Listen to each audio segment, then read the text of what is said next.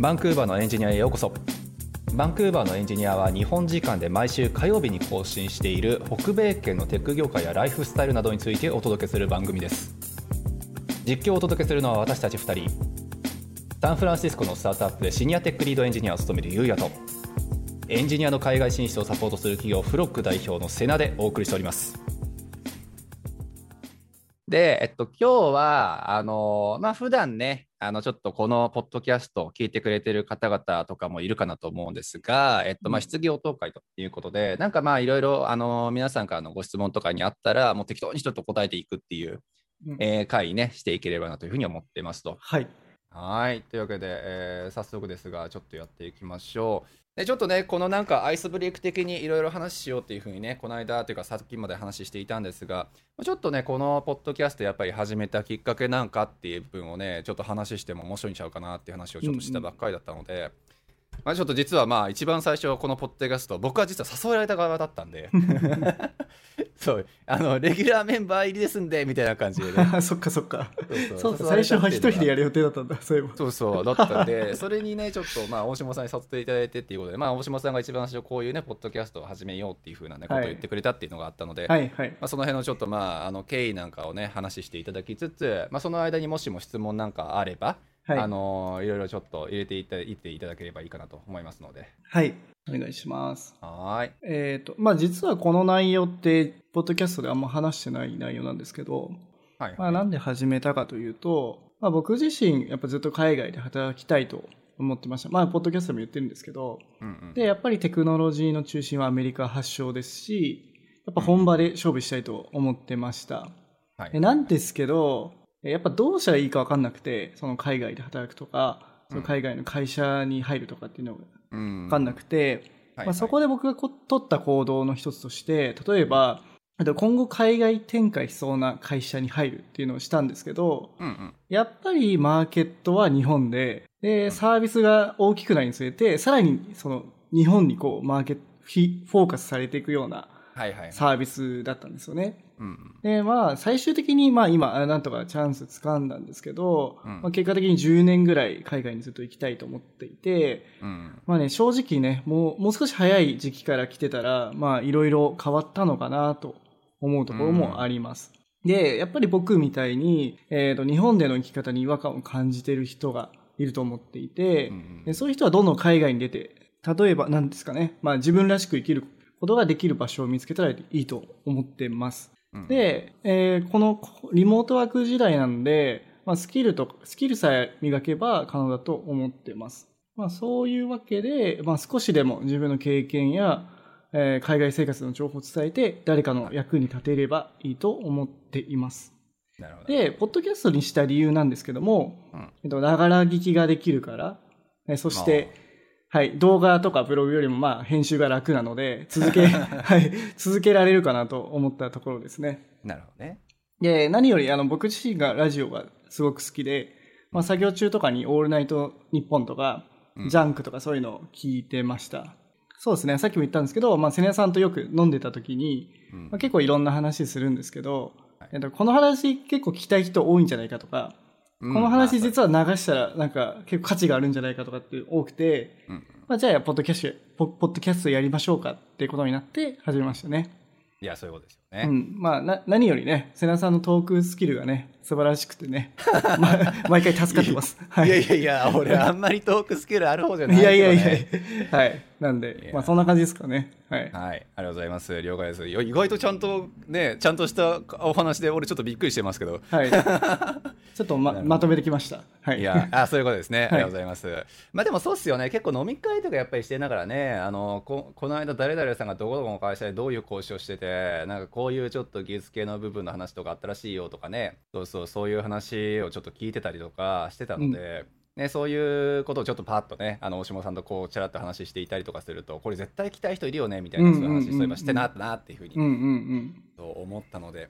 じゃあそういったちょっと背景のもとで、このポッドキャスト、いろいろね、今までもちょっと24回、今何回 ?24 やりましたね。24か。はい。ね、ちょっとやってきて、まあいろんな人たちの話も聞きましたよね。ドイツの人とか、うん、あの、イギリス、イギリスにもその人いたのか、あとまあアメリカはもちろんのこと。うんそうそうで、まあ、カナダでやっぱり、まあ、あの僕自身はもう13年くらいか、まあ、住んでっていう分で大島さんももうアメリカカナダ来て2年3年まあ2年ぐらいですねもうすぐ。2年くらいか、はい、で、うん、来年くらいにはもうアメリカ行く可能性が非常に高いと、うん、ね、いうことで、まあ、ちょっとこういったグローバルね活動されている方々とたくさん話をしていった中で、まあ、いろんな情報がね、うん、やっぱりまあ集まってきているかなと思うので、うんうんうん、まあ、ちょっと今までのポッドキャストの回の中でもいいですし僕らのね話今までしてきた中であの聞きたいこととかこれちょっと聞いてみたいんだよねっていうものがあったりとかすれば、うんうんあのちょっとね人が少し増えてきたので改めて説明をしておくとこの Q&A のえー、できれば Zoom の、えー、ウェビナー機能ですね。こちらの方にご質問と何かあれば、えー、ぜひ入れていただければ嬉しいかなというふうに思いますので、で、内容は、えー、ポッドキャストの方でね、公開する可能性があったり、あとはこの回答をすると、一般の他の人たちも一応見れるようになってしまうので、えっと、プライバシーに、ね、ちょっとまあ、あの、提発、抵触するような、内容っていうのは多分書かない方がいいんじゃないかなというふうには思いますので、まあ、その範囲でもしよかったら、えー、ご質問とあれば、いつでも入力してもらえればなと思います。さあ、ちなみにね、ついこの間、あの、僕が質問受けた、いや、ちいや、これ言っていいのかなちょっと、ねえ、これ言っていいのかなちょっと待ってね。あのね、伏せれる範囲で。伏せれる範囲にしとこうか。はい、いや、僕結構実は昨日の夜ね、めっちゃ悩んで返信した質問があったんですよ。うん、おそう、まあ、本当に、あの、個人を絶対に特定しない範囲で、あのー、話をすると、うん、まあまあ、あの、仕事が決まりそうやと。うん。そうで、えっと、そこの会社はただ、まあ、ですか、まあ、求人情報とかいろいろ出してて、で、はいはい、えっと、そのそこにそこに応募して、あのまあ、自分が iOS デベロッパーとしてっていうので、就職できそうっていう、うん、連絡がもらったんだけど、その会社、どうやらデベロッパーが他にいなさそうと。あそう。で、えっと、ただ、まあ、リリースあのアプリのリリース経験はあって、うん、そう。で会社の規模も多分50人くらいかな。うんそうで、えっと、まあまあ、ビザ的な部分で見るんだったら、それなりに交渉もしやすそうやし、でも、やっぱり面接の部分は、なんかデベロッパーとの、まあ、ワンオンワンのなんか電話インタビューみたいなやつがあっただけで、うん、あの、それ以外っていう部分があんまりなかった。要するにコードインタビューとかそういうのもなかったらしいし、うんそうコードテストとかももちろんなかったっぽいしっていうので、うん、まあ、果たしてこういう環境に自分が入社するということが、今後のキャリアとしていいのか悪いのかっていうね。うんうんうん。そう。やっぱ今コロナ禍じゃないですか。うん。そうまあまあ言うて、あの会社のもね、あの求人もだいぶ戻ってきたとはいえども、やっぱりそういうね、今後のキャリアのことを第一に考えてっていうので、うん、やっぱりまあ、あの、第一社目選びたいっていう思いもめちゃめちゃわかるし、っていう部分で、まあ、ここだけの話しかまだできないんですけど、大下さんならどういうアドバイスするかなっていうのはちょっと思ったんですよ。はい。あの、その人はジュニアですか？もう一社目ですか？いや、あのね、日本で確か経験あったんじゃないかな。だからそういう意味で言うんだったら、 intermediate まで行くかな。いや、日本で経験あったっけ？いや、あったような気がする。あったあった。まあ、それが重要で、やっぱりジュニアとか、初心者で誰もデベロッパーがいないところに行ってしまうと、うん、まあ、結構きついと思いますね。やっぱ誰も教えてくんないし。まあね。うん、全部自分で調べないといけないし。いや、間違いない、間違いない。うんそういうとこだよね。そう、だから結構他の人のね、あのなんか相談なんかもずっと乗りながら同じようなやっぱり質問、質問もしくはまあ内容って結構多くて、うん。そうやっぱり今自分が入社した会社が、まあ、せっかく入れたし、ね、海外でやっぱり仕事見つけるってそれなりに大変やし、ビザの交渉なんかもやっぱり大変だから、うん、1社目やっぱり入るって結構、まあ嬉しいっちゃ嬉しいじゃないですか。うんうんうん、でもやっぱり入ったはいいけれどもそこの会社にねなんかシニアっぽい人がいなかったりとか、うん、そうやっぱりコードレビューしてくれる人がねなかなかいなかったりとかっていう部分でやっぱり自分のキャリア的にこれどうなんだろうっていうふうに思ってる人が次の転職を考えるってまあざらにある話で。難しいですよね。僕とかまさにそのタイプ、タイプというかその感じだったんですけど、うんうん、僕入った時はもう一人目のエンジニアで、うん、で、それで2年ぐらい一人でやってきて、うん、ただ僕はその前に経験があったので、うん、どちらかというと一人で全部作りたいとその時思ってたんですよね。はいはい、結構自由に何でもアーキテクチャも決めれますし、うん、まあ、サービスも決めれるので、まあ、そこでなんか裁量があるっていうんですかね言い方すると、うん、だからそこになんか魅力感じて入ったっていうのもあるんですけどだからその方がど。どう思ってるのかっていうのは気になりますね。まあ見方次第だよね。だから結局結結構さ例えばあの、日本の感覚だと1社目例えばパッと入って3か月で辞めましたって、うん、なったら結構なんか痛いイメージあるじゃないですか。ああそれは確かに。そうそうそう。えこの人なんか入社して3か月で辞めたなんか忍耐力がないのかなとかさ。まあそう思う会社もあると思いますよ。そうそう、はい、根性ないのかなとかさ、うん、そうそう。まあそういうことをやっぱ思うところって言うてまあそれなり一定数あると思うんですよ。うん。でもこっちってさやっぱりそういうイメージまあ言って日本ほどはないじゃないですか。うんそう。っていうよりもやっぱり最初の1社目にとにかく入ってリファラル作るっていうの部分の重要性の方が断然でかいと思うから、うんうん、だからインターンとかねそういうなんか内容なんかもすごくまあ日本とだいぶ異色だなって、まあ、色がちょっと違うなと思うし、うんうん、で、えっと、そうそこの話をちょっとしておきたかったんですけど、うん、そうでだからね、結構最初、例えばね、入って、2か月とか3か月とか、そこの会社でとりあえず一旦入って様子見てみるっていうのを僕は結構ありだと思ってて。うんうんうん。そうで、それで仮にさ、そこの会社が本気でこれからまあアプリリリースとか開発に携わっていきたいから、ゼロベースでいろいろ携わることができて、うん、自分が結構主導権握れるみたいな環境やったら、うん、まあ次に転職する時だったとしても、それなりに生きる可能性はあるし。そうっすね。そうそうだし、まあ、やっぱりね、英語圏でっていう部分で、実際にプロジェクトに参加したっていうふうな経験って、まあ、リファレンスとして次の履歴書、レジュメ上に書けるかって言われると、やっぱ書ける内容になると思うから、まあ、そうっすよね。そうでそこが本当にねやっぱ入ったらいいけど何の学びにもならんし、うん、開発の環境としてもそんな面白くもないし、うん、そうだからまあやっぱりちょっとあの次のとこ転職したいやっていうことになればね、まあ、ビザの期間がやっぱりできれば1年まあそうね9ヶ月8ヶ月くらい残っててほしいと思うけど、うん、ビザの期間さえちゃんと相談に乗れるのであれば、まあ、転職っていうことを早期にちょっと考えるっていうので。まあ、ベースで最初の1社目とりあえず一旦入ってみるっていうのは、僕悪い選択じゃない気がするんですよね。まあそうっすね。難しいな。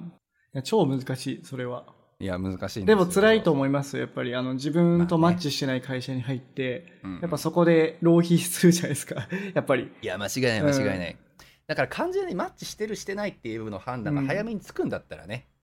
うん、うん、なんか割り切ってそこで仕事できるようなメンタリティーを持ってる方だったらいいと思うんですけど、そういうことですよ、ね、そこにちょっとフラストレーションを感じて、ストレスとかで、うん、まあ、ちょっとべ、まあ、海外ですしね。うん、間違いない間違いない。そうねメンタルの部分の調整はすごく大事などうですか？メンタル強そうな方ですか？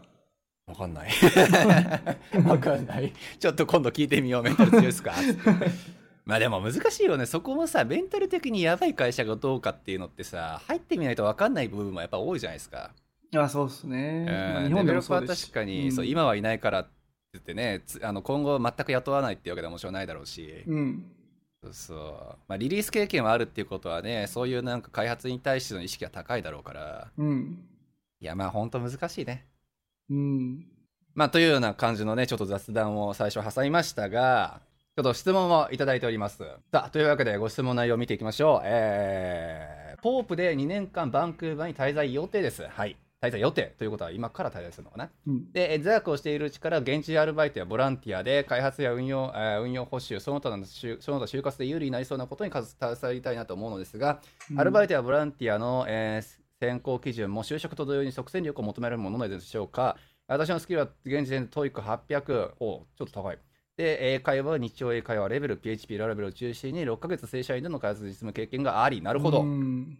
これ面白いですね。まあそうですね、まずちょっとまあビザ的な面なんかも含めて、まあ、話をしなくちゃいけないことだと思うんですけど、まず学生期間中にやっぱりパートタイムでバイトっていうのって、フルタイム見つけるよりワンチャン難しい可能性があるなと僕は思ってますね。そうやっぱりまあアルバイトでポッと募集するっていうのってそんな求人サイトとかに上がってくる内容ってあんまないので、うん、たまに最近見るけどねあの本当にでも100件あるうち1件とかそんなレベルだと思うから、うんうん。そうまずあの例えばインディードとかそういった、うん、あの求人情報サイトで探そうと思ってらっしゃるとするんだったらアルバイト募集みたいなやつって結構少ない方だとはまず思いますと、うんうん、そうだからまあフロックのほか使ってる人たちがどういうふうにしてるかっていうとやっぱり交渉してる人がやっぱ多くて。うんうん、そう自分はあの日本でこれだけの経験があってこういう開発ができて、うん、こういうちょっとポートフォリオを持っていてコミュニケーションもちゃんと取れます。であなたたちがあの何？募集かけてるのはフルタイムのジョブだとは思うけれども自分のスキルとマッチングするからぜひちょっとパートタイムで働かてほしいと、うん、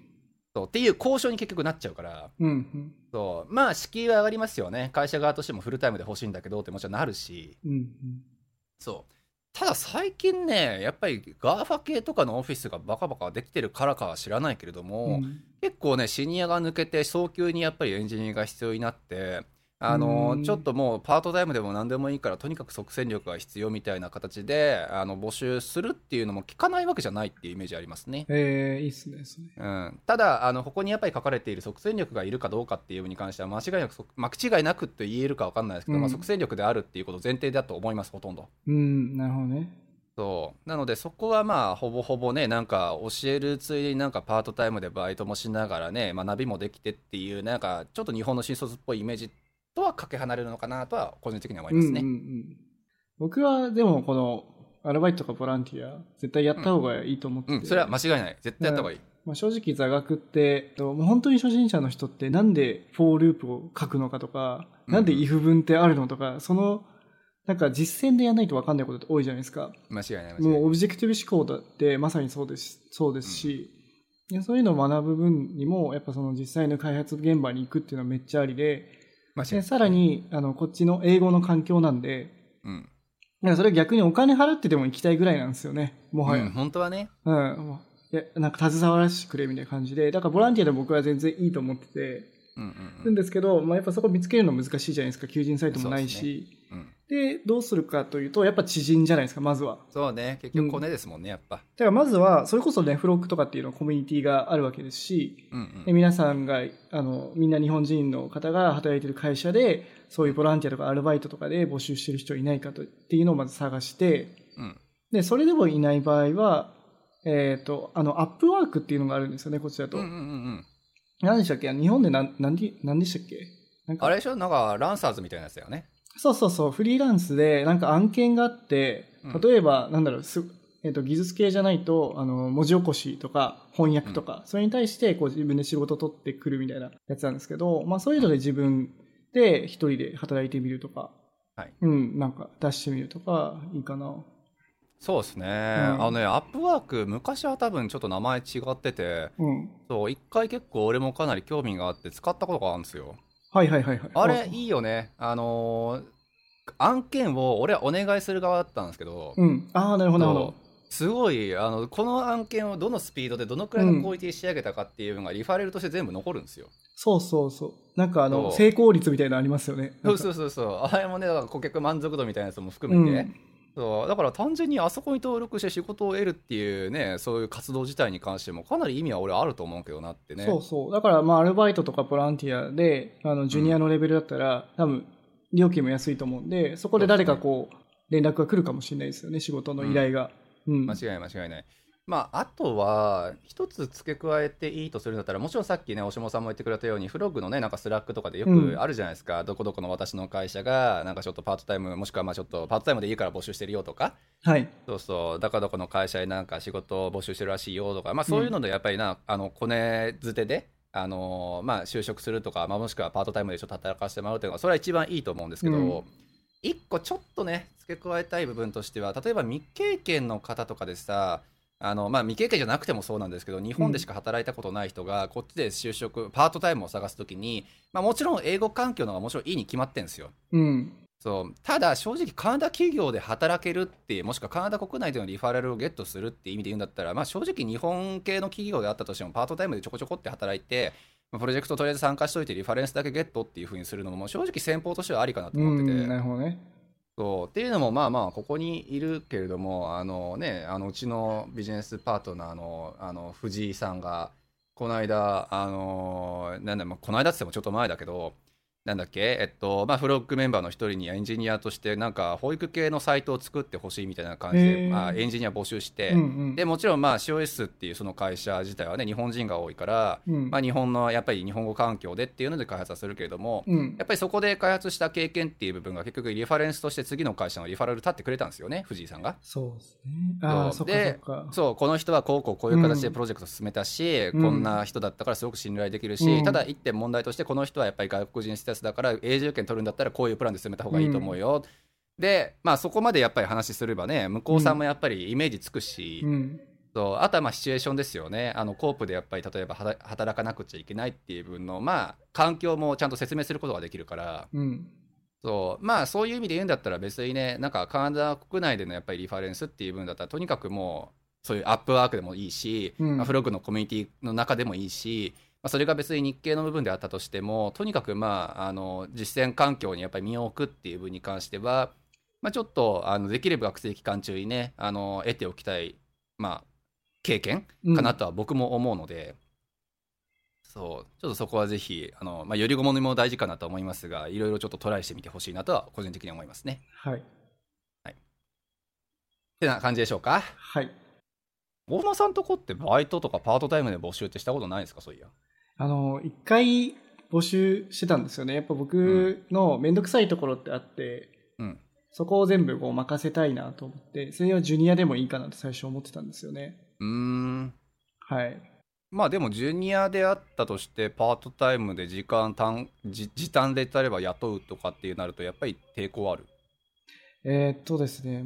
正直やっぱその人のスキルによるんですけど、まあ、何かを調べてって言った時にどのぐらいの精度で調べてくれるかがすごい大事で、うん、60%とかでこれできたよって出してくると、うん、本当かよって思って僕自身でそこからまた調べちゃうんですよね90%ぐらい。なるほどね。そしたらもう自分でやった方が早いじゃんみたいな思うんですけど、ただもう95%ぐらいもう徹底的に調べて、うん、で、それを文章化してもらって、こういうのがあります、こういうのがあります、こういう経緯がありますとかっていうふうにちゃんと説明してくれて出してくれて、あ、うん、じゃあいいよって 5, 5だけ出すみたいな感じだったらいいんですよね。なるほどね。まあ結局説明力ってことだよな。そうそうそう。だからそうなるとやっぱジュニア、ジュニアでもできる人はいるんですけどね、やっぱ調べる能力とか、いや、そうそうそう。そう、それなんか僕言っちゃあれですけど、やっぱこっちの北米の方そういうのやっぱ、あの、エッセイ文化なんで、こっちって。いや、まあ、文章書くのすごい上手いから、得意だと思いますよ、ね、やっぱこっちの人は。うん。そうなんだよね。そこのさ、ちょっと感じることはやっぱありますよね。やっぱ日本人ってちょっと文章に対してちょっとネガティブなイメージというか、ありますね。そうね。まあ文章、プレゼンテーション、その二つなんだよな。うん。だから、頑張って徹底的に。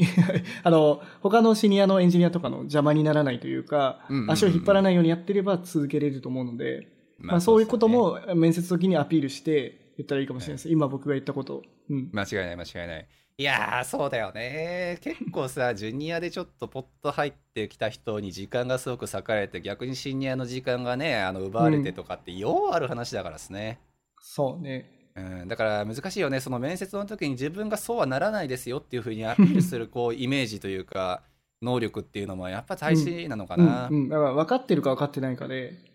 だからそうなんだよね。向こうの例えば今から入る会社さんがもしもなんかオープンソースで公開してるんだとそれちょっと見て、ねその開発環境に自分がどれだけ適応できるかっていうも例えば面接の時にアピールするとか、ね、なんかちょっと一癖二癖やっぱありそうな感じはちょっとしますよね、うん、テクニックです。それは。テクニックですね、はい。ありがとうございますというわけで、まあ、あの、ぜひパートタイム、まあな、もちろんね、過去の事例としてないわけではもちろんないし、あの、パートタイムであったとしてもね、フリーランスとか、まあ、さっきのアップワークとか、いろんな可能性はあるかなと思うので、まあ、ちょっと、あの、たくさんいろいろトライしてみながら、ぜひ学生期間中ね、アルバイト、ボランティア、まあ、やっぱり人によっては無給インターンとかいろいろあると思いますが、うん、ぜひちょっとそういった実務での経験っていうのをつける努力っていうのはしていただけると嬉しいかなと思います。はいというわけで次行きましょう。こと、えー、読んでいきます、えー。バンクーバーで junior intermediate developer、それぞれの給与基準をざっくり教えていただきたい。うん、対象は大企業というよりも小さい会社をイメージしている。うん、小さい会社か。まあそうね。まあ小さいってまあ一般的な会社じゃないですか。うん、そうだよね。だからまあ多分10人からまあ20人とかみたいな感じのイメージだよね、きっと。なんかこの間見ましたよね。そうそうそうそう。あの、僕らが独自に調べた結果があって、そうだそうだ、あれで見ればちょっと今見見てます、それ。で、見てます、カナダでしょ？カナダの一応、ウエストの方なんですけど、はい。で、そうだね。あの、ジュニアだと、そうですね、70系くらいですね。60、70でしたよね、うん、確か。そうですね。70K っていうと、日本円換算大体550万、560万か70万くらい？そうそう、今90円なんで。あ、もっと高いか、じゃあ。今90円ぐらいいきましたよね、確か。600万くらい？じゃあ。600ちょいぐらいですね。うん。もう高いな、確かにそういう考えると。まあ、ジュニアっていうことだよね。うん、まあ、経験年数1年か、いってないかくらいか。はい。で、 intermediate だと、あの、100K以下って感じですね、多分。うん。うん。まあ、100系っていうと大体ね、800万、900、まあ、今だと900万かだから。うんうんうん。だから、それ以下ぐらいですよね、多分。いうことですね。ただ、やっぱりね、多分これ聞いて、いやいや、それ高すぎだろって思う人がやっぱ多いと思うのよ。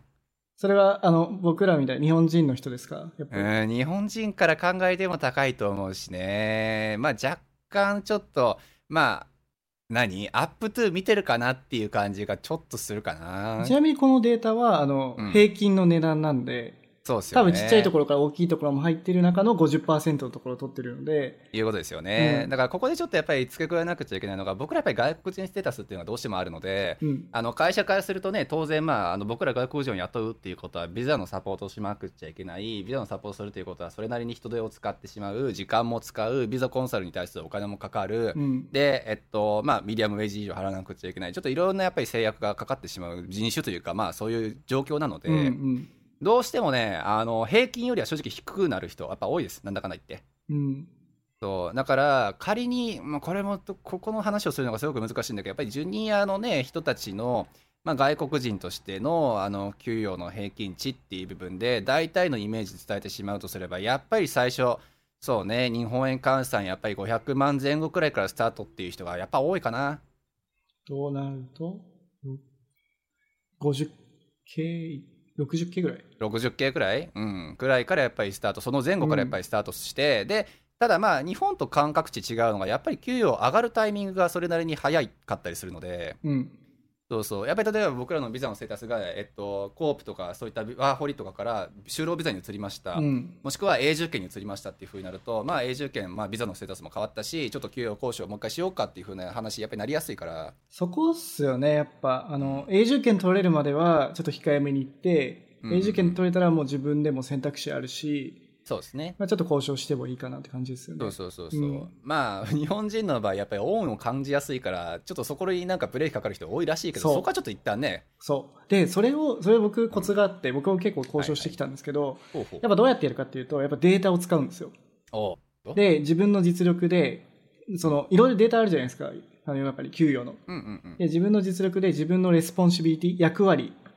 はこのぐらいで、で、給与はこの、このぐらいが平均だっていうのをまず出して、うんうん、で、それをあの交渉の材料にしてやるんですよね。うんうん、なるほど。で、やんないと、やっぱり上げてくれないと思いますよ。そういうことですよね。うん、まあ、だから、まあ、ちゃんと根拠が自分の中であるんですよと。うん。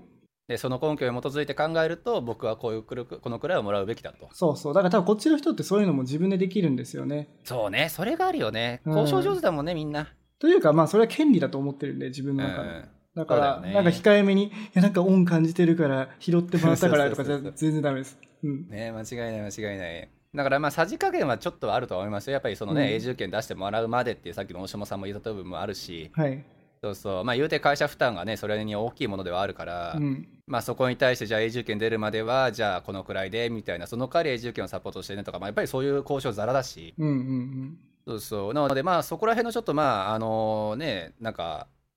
何？さじ加減っていうのをどのくらいちょっと意識するのかこれはまあちょっと相談してもらえれば過去の事例なんかも含めてお話しすることができると思うのでまあいろいろあると思いますがまあそういった形でちょっと給与交渉だったりとか環境の交渉だったりとかっていう部分は、えー、トライしてみてもらえればいいのかなというふうには思いますね。うん、なんかその話ちょっと,、えーと、普段聞けない海外エンジニアのお金の話日本のエンジニアの給料は適正かっていうエピソードがあるので、ね、こちら聞いていただくとその内容が入ってます。なんか面白いの結構やっぱみんな給与気にしてて。いや、間違いない間違いない。そりゃそうだよね。この前もあのベルリンの会で、やっぱ天井の話っていうのが出たじゃないですか。うん、そう。なんかみんな今天井天井って言ってて、天井って何かっていうと、あの、エンジニアの一番、なんかなんすかね、給与の天井っすよね。そうそう、もうもう最大限僕がも自分らがもらえるとしたらどのくらいだろうな、みたいなですよね。うんそれがやっぱ日本だと1000万ぐらいが多分頭打ちなんですよね。そうですね。で、外外資ってやっと1200、300万とかが頭打ちなんですけど、うん、まあアメリカ行くともう3000万とかザラだし。そうそうそうそう、うん、間違いない間違いない。えだから、そうなんですよね。間違いない。この間だからその、まあさっきちょっとちらっと話出たけど、その浩平さんとかのツイッター見ててね、やっぱり天井の部分の話やっぱしてしてたもんね、その人も。はい。そうでやっぱりまあ日本に比べればそれはカナダもまあ天井高いには高いし全然まああの面白みはあると思うけどやっぱアメリカに比べりゃねってやっぱりどうしよう思っちゃうから、はい、そう。まあ、やっぱりカナダで天井見えた人たちっていうのはやっぱアメリカに流れざるを得ないのかなとかっていうのはね昨日の前前回のか動画をねそのベルリンの人の話もやっぱあったけど、うんうん、家族持ったりとかねやっぱりお子さん生まれたりとかするとねそうやっぱりまあ自分だけの問題じゃなくなりますからねその天井の部分とかっていう部分は、ね、はい。やっぱり共働きだとまだいいんですけどやっぱ一人で働いてると、うん、まあ2倍ぐらい単純に稼がないといけないんじゃないですかね、間違いない。うん。まあ、そうなった時にやっぱ天井が低いと難しいですよね。だって1200万、日本で1200万つっても、600万、600万ぐらいですからね、正直。まあ、そうよね。一人当たりで考えると。で、やっぱり、しかも累進課税だから、もうそうん、それよりも引かれるじゃないですか。600万、600万よりも引かれるから。いや、確かにね、うん、本当に。そうですね、ここの回の話する見るのが多分一番肌見ておくから、なんかイメージしやすいかもしれないですよね。はい。さらに、それでどのぐらいであの生活できるかっていうのは、その次の回に、あの、カナダの生活のコストの話あ、バンクーバーの生活のコストの話をしているので、うん。まあ、それも見ていただければ。いいかなと思います。いや、そうなんですよね。本当だから会社によって、え、あんたそんなにもらってんの？っていう人がね、やっぱり多いし、ねまあ、なかなかちょっとこれが一定とかって話もしにくい部分ではあるかなと思いますがまあまあ自分のね目標値っていう部分やっぱり定めるっていうのはすごく大事なことかなと思うので、うん、まずはそういったいろんな情報を見て自分のイメージねちょっと膨らましていってちょっとぜひトライしていただければなと思います、うん、ああと給料だけじゃなくて、うん、やっぱその保険料とか税金とかもあるので、まあ、その辺まで調べることをお勧めします。ですかねはい。というわけで続いていっちゃいましょうはい、えー、未経験からカナダでフロントエンドとして就職を目指しています React えー、現時点では採用してもらうことが想像できないほどの知識レベルですが、未経験として就職するにあたって意識すべきことをやっておいた方やっておくと良いこと、情報収集方法などあれば、ぜひ教えていただきたいです。なるほど。未経験ね。で、えっと、意識すべきこと、やっておくと良いこと。まあ、そうですね。ちょっとこれね、やっぱり自分のイメージできるだけの情報収集をやっぱり最初にするっていうのはやっぱり最初だとはやっぱ思ってて、やっぱりね、その未経験から React ベースでやっぱり書くとか、フレームワークから先に決めてね、やっぱり今どういったプロジェクトを作りたいのかとか、どういった開発環境にね、身を置きたいのかとか、やっぱりそういった部分のイメージがやっぱりできないのが現状だと思うので、まあ、やっぱり一番手っ取り早いのは正直ロールモデル決めるとか、ね、あの自分だったらこういった会社のこういったところに入ってこういう開発環境でこういう分野に携わりたいみたいなそこのやっぱりイメージ固めていただいた方がね、その手段として、まあ、 React っていうのをじゃあ採用しなくちゃいけなくてそれが一番その会社に対して響く内容などであればやればいいしみたいな、うんうんうん、ところだと思うからまあちょっとそのね知識ベースというか情報今どういったステージにいるのかっていうベース次第かなと思いますけど未経験としてっていうので意識すべきことっていうのはやっぱりそういったロールモデル見つけたりとか、うん、で、えっと、自分がやっぱりそのイメージをするために必要な情報もしくは環境っていうのをどんどん整えていくことかなとは思うのでどうだろうね。最初のやっぱりあの未経験でこの業界入入るぞみたいな人たちって例えばさ、オンラインのミートアップとか、うん、ね、やっぱりそれなりにあの Slack のチャあのイベントあのチャンネルとかでねあの JS 系のチャンネルとかやっぱりあったりするし、うん、ね、やっぱりそういったところでいろいろ情報のやり取りされてるわけじゃないですか、うんうん、ね、自分たちの会社はこういう人を募集しています。なぜならこういう環境でこういう、まあ、あの開発をしなくちゃいけないからですみたいなね、そうやっぱりそういうのを見てあの自分あこういった会社さんがこういうちょっと条件でこういう人を探しているんだ、うん、じゃあ自分はどうならなくちゃいけないのかなっていうのを逆算してやっぱりイメージする努力っていうのを、まあ、いろんな機会作っていくしか俺はないと思うんですよね。いやすごい難しいことだと思うんですけど特に本当に何も想像できないっていうのはマジマジで本当に瀬谷さんが言った通りで、うん、いやその中でどう生きたいかっていうのは結構ありますよね。僕の場合は、やっぱり、もう本当に月並みなんですけど、まあこういう人も多いと思うんですけど、スティーブ・ジョブズやっぱかっこいいなっていうのは結構あって、だから、なんか自分が世界を変えるようなプロダクトを作りたい。それに携わりたいっていうのも一つのなんかロールモデルで、じゃあどうしたらいいんだって考えたときに、あの、やっぱ大企業じゃなくて、やっぱりスタートアップで裁量があって自分の成果がこう、反映されるような会社に行きたいとかって思って、そうなって、うん、次にじゃあスタートアップで働いてる人ってどんな人がいるんだろうとか、うん、でどういうものを使ってるんだろうとかっていうのを、ね、まあツイッターとか、まあブログとかでね、まあ、大体様子分かって、うん、で、実際に働いてみて、やっぱそういう人と話してどんどんって感じですかね、だから。そうですね。間違い間違いない。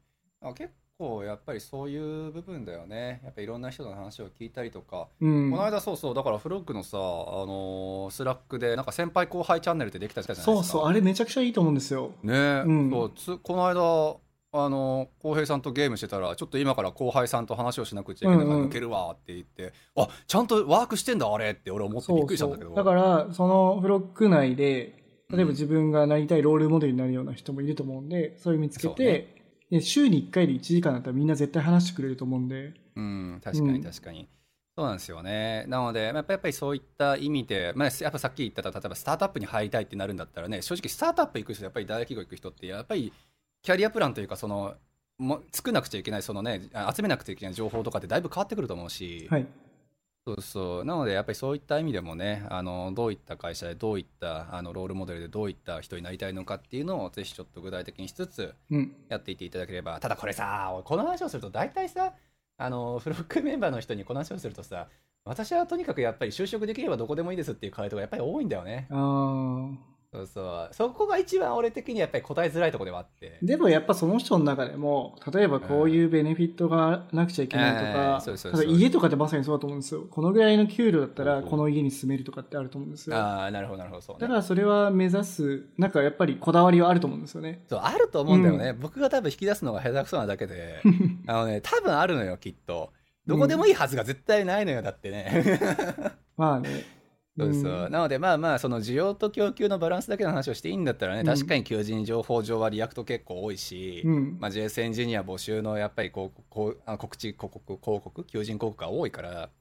ね、やっぱりまああの可能性確率論だけの話をするんだったらそこもいいよねって話をするけどじゃあどこがブルーオーシャンかとかどこどこがレッドオーシャンかって言えばやっぱり目指してみないと分かんないところでもあるし、うん、そうそうなかなかちょっとこの辺はねできればやっぱり自分のモチベーションの部分との相談の方が僕は可能性高められると思うからやっぱり自分のこうなりたい姿とかね、うん、あの行きたい会社とかあのこうなりたいなこういう生活を送りたいなこういうね開発やってみたいなとかやっぱりそこのモチベーションとできればリンクさせた上での目標値設定っていうのをねやっていただきたいなっていうふうな気がしますけどね。あと確実にやった方がいいなと僕は思うことは僕だったら絶対やることは、うんうん、自分でサービスを作ります一から。あまあ間違いない間違いない。はい。それは何でもいいと思うんですよ。例えば僕だったらビールが好きだから、うん、世の中のビールのリスティングサイトなんか検索できるようなサイトとか何でもいいんですけど、でそこで、例えばこの方だったら React そうですね。を使って、バックエンドはもう何でもいいんですよ。今、何でもあるんで、エクセルでもいいと思います。エクセルをバックエンド化するサービスとかもあるんで。うんうん、間違いない。で、 React システムいっぱいある、ね、そうそうそう。だから、 React で作って、でそれ一から作って、それを運用してみる。うん、半年ぐらいとか、まあ1年とか。した時に、いろいろわかるんですよね。その、どうやって、あの、サービスが運用されてるか。で、その、うん、さらにはそこで改善とかしたりとか、ユーザーのデータを取ってみたりとかしてみて、で、そういうのってめちゃくちゃ実践的なので、いや、間違いない。もう本当に面接の時にそれバーンって見せるだけで、もう超フォート、うん、超ポートフォリオになりますよ。そうですね。うんそうだからこれそれはね結構付録メンバーにも言うこと多くて、うん、あのポートフォリオにはやっぱり3段階くらいあって、うんうんうん、あのとりあえずコード書きましたが1段階目チュートリアルのやつですね。そうそうチュートリアルとかも含めてね、うんうん、で、えっと、実際にアプリをリリースしましたが2段階目、で実際にサービス運用してそのレビューバックを受けて改善したことがありますが3段階目なんですよ、そうそうそう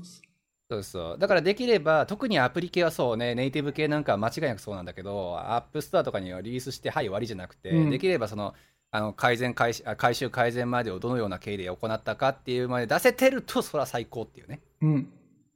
そういう話をすることが多いので、まあ、やっぱりそうね未経験の部分だからこそっていうところでぜひちょっとサービス開発自分だったらちょっとこういうのやってみたいとか、うん、あと結構多いのが自分は作りたいサービスないって人やっぱ多いんですけどその場合は別にインスタグラムのパクリでいいんですよ。ああそうですね。確かに。そうそう。だって実際多分アンドロイドエンジニアで、あのー、もう出てるん？フログのインタビュー出てるけどケントさんっていう人で、うん、あのミニスタグラムとかっていう明らかにインスタのパクリやみたいなやつを作って、でもすごいちゃんとリードミーめちゃめちゃよくかけてて、うんうんうん、あの人の GitHub のリポジトリ相相当今使わせて、ま、使わせてもらってるというかあのこういう人がいるんだよって話をやっぱすることが多いから、うん、そうやっぱりそういうねあの作るネタなんて正直何でもいいので普段使ってるねサービスとかのパクリでもいいだろうしまずは。うんという意味でかなりちょっとできる限りあの自分のサービスっていうのを一旦作ってみるっていうことはぜひやっていただきたいところですよね。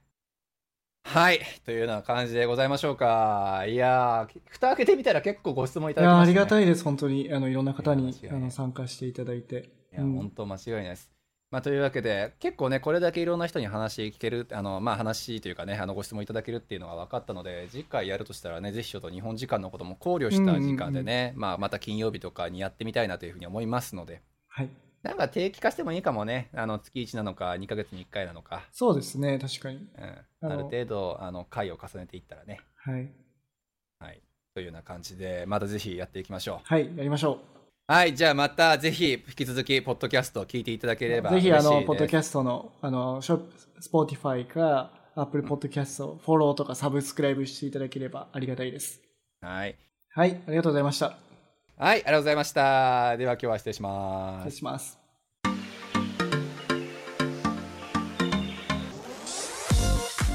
バンクーバーのエンジニアでは皆様からのご相談やご質問をお待ちしております。ポッドキャストを聞いている方は、ポッドキャストページの概要欄のツイッターアカウントへハッシュタグ、えー、シャープバンクーバーのエンジニアを加えてご連絡ください。バンクーバーはカタカナのエンジニまではひらがな。一番最後のやだけ、えー、漢字っていうちょっと難しいハッシュタグになりますが、えー、ぜひご連絡いただければなと思います。または番組ウェブサイトの問い合わせフォームからもご質問を送信できますので、えー、概要欄の URL からご連絡ください。はい。じゃあ、感想としては何だろう？感想ね、いや、良かったんじゃないっていう感想で、僕はいいんですけど。いや、なんか助けには少しでも慣れたかなっていうそうですね。あるんですけど。良、かったかなと思いますけど、まあそうですね。意外とでもピンポイントな質問が本当多かったな。うん、もう本当に悩んでるって感じですよね、皆さん。現在進行形でこれっていうね。うん。そういうのが多かったんで、結構ね、そのその時その時のシチュエーションごとの状況を知ることができたのはすごいいい糧になったかなと思うし。逆になんかこの潜在層っているじゃないですか。海外に行きたいっていう。まあ僕とかまさにそうだったんですけど、まあ、具体的なアクションはしてない。で、英語ちょっと勉強してますみたいな。はいはいはいはい。そういう人と話してみたいなとは思いましたね。なるほどね。まあ、うん、ってなると完全に日本の方っすよね、やっぱ。あ、そうですね。確かに。うん。それちょっとやってみてもいいかもな。あの、いつか海外に行きたいあなたへみたいなやつでしょ、要するに。そうそう。で、やっぱ興味はあるけど、まあ具体的に何も考えれない。っていう人のためにやっぱ僕らのこの体うんね、体験とかすごい役に立つと思うから。うん、間違いない間違いない。うん、周りにもやっぱりそういう人が多いっていうのはもちろんあるからね。そうですね。いろんな事例といろんな状況の話ができるというのはやっぱり強みだろうから。思ったのよね。本当にやっぱ日本で生きづらい人っていっぱいいると思うから、うん、なんか日本って同じカラーになんなくちゃいけないし、うん、まあね、なんかそういう人を救いたいなと最近思いましたね。そうそうそう。だからなんかさ、日本のこれが嫌だとかっていうのって、まあ、その女性の特有のものはもしかしたらね、やっぱあるかもしれないけどね。そうすやっぱり平等だったりとか、そのジェンダーギャップとかっていう部分の話になるんだったら、ちょっと僕は何も言えなくなってしまうけど、やっぱ男性でも一定数いるじゃないですか。あの、やっぱ日本のね、こういう部分の環境が合わなくてとかっていうのが。僕がそういうのあんまり知らないっていうのが正直あって。あの方とか、あの、LB LGBTQ の人じゃないですか。はいはいはい、なるほどね。そういうのもありますよね、確かに。まあ確かにね、その理解っていう部分ですよね、結局は社会の。うん、まあ合う合わないの部分で言うんだったら確実にこっちの方が合うよねってそう、文化としてね、普通に、うん。なるほどね、なるほどね。だからそういった部分でもいろいろと、まあ合う合わないっていうところの選択肢をね、オプションをやっぱり広げるっていう意味で、まあ、海外の進出っていうのはそんな夢物語じゃないんだよっていう部分をね、またちょっといろんなね、状況というか、うん、あのあれもあるかなと思うので、そういう人たちの力に、ね、なれれば、このポッドキャストが少しでもね、力になれればいいなと思うので。いやでも、なんか、やっぱ僕がさっき言ったように10年間ぐらい悩んでて、うん、もしこういうのを見つけて、セナさんのような人とか、まあその、はい、そこにコミュニティに属する人、人に出会ったら、多分もっと早く来てたなとは確実に思いますけどね。ね得られる情報の層が全然違っただろうからな、うん、やっぱ。あと僕多分行動力あんね、多分僕に連絡してると思います、多分、ツイッターで。ああ、なるほどね、はい、なるほどね。いや、素晴らしい、うん、そうだよね。俺もだってこっち、もうでも難しいな。俺こっち来た時のことなんてもはやあんま覚えてないもんな。でも見、さ2回た口やったんですよね、でも、さ、瀬さんが来た時も。も誰もいなかったよ、だから。すごいそうだってこっち来てテックの人なんて本当見たこともなかったし。ねえ、だからそこで瀬田さんがそのテックブランド気づいてたんですよね。ブランドを気づいたまで言ってるかちょっとわかんないですけど、まあでもそうですね、日本人の、うんやっぱりこう事例っていうのをどんどん作っていって一箇所に貯めてったっていうのは確かに俺がやりだしたことかもしれないですよね。うん、いやそうなんですよ。まあ長い道のりではありましたが、今後もね、ちょっとポッドキャスト含めいろんな情報発信していきつつ、そうですね、たくさんのちょっと人の情報収集源もしくはね、時短になればなと思うのでね。そう、あとはね、あの、うん、海外で活躍してる方のパイプも、まあいろいろあるので、そうですね、まあ、そういう方のインタビューとかどんどんしていきたいですね。間違いない間違いない、うん、やっぱりそういう人たちから得られる情報っていうのがね次にやっぱつながるってこともめちゃめちゃ多いだろうし。そうまさにね今日あのそれこそ今井さんのトゥトゥデイ、トゥデイアイランドのやつで、うん、なんか今井さんについての話をしてたんですけどえー、あ本当、うん、聞いてない、今井さんとかあの奥さんと一緒にアメリカで奥さんが出産されて、うんうんで、なんかアメリカって出産費用めっちゃ高いイメージあるじゃないですか。うん、なんですけど、今井さんは結構いい保険に入ってたみたいで、結局、合計の金額が250ドル。あ、マジ？2, ?2 万円ちょっとくらいか、日本円はい。でもなんか400万ぐらいかかる。4, 4K? いや、すごいよね。40K ぐらい本当はかかる予定だったらしいです。40K? そう、そう、総額は 40K なんですけど、保険でカバーされて250ドル。どんな保険だろう、それです。やばいな。うん。だから、意外とね、そういう情報も聞いとけば。やっぱそうですね。なんか、安心できますよね。うん。間違い間違いない。そういうのも含めてやっぱりねやっぱりライフスタイルというか、うん、そういうのも含めてやっぱり情報収集だと思うし。そうなんですよね。やっぱエンジニアリングだけではないとは思うんですね、そうそう。ね海外就職ってやっぱりいろんな問題が付きまとうから、うん、生活のビザなビザだの、うん、あのねお金だの、言葉だの、まあ、そういった部分を全部含めてちょっといろいろ情報今後もね発信していきたいですよね。はい。じゃあ、はい、引き続きよろしくお願いします。はい。よろしくお願いします。頑張っていきましょう。はい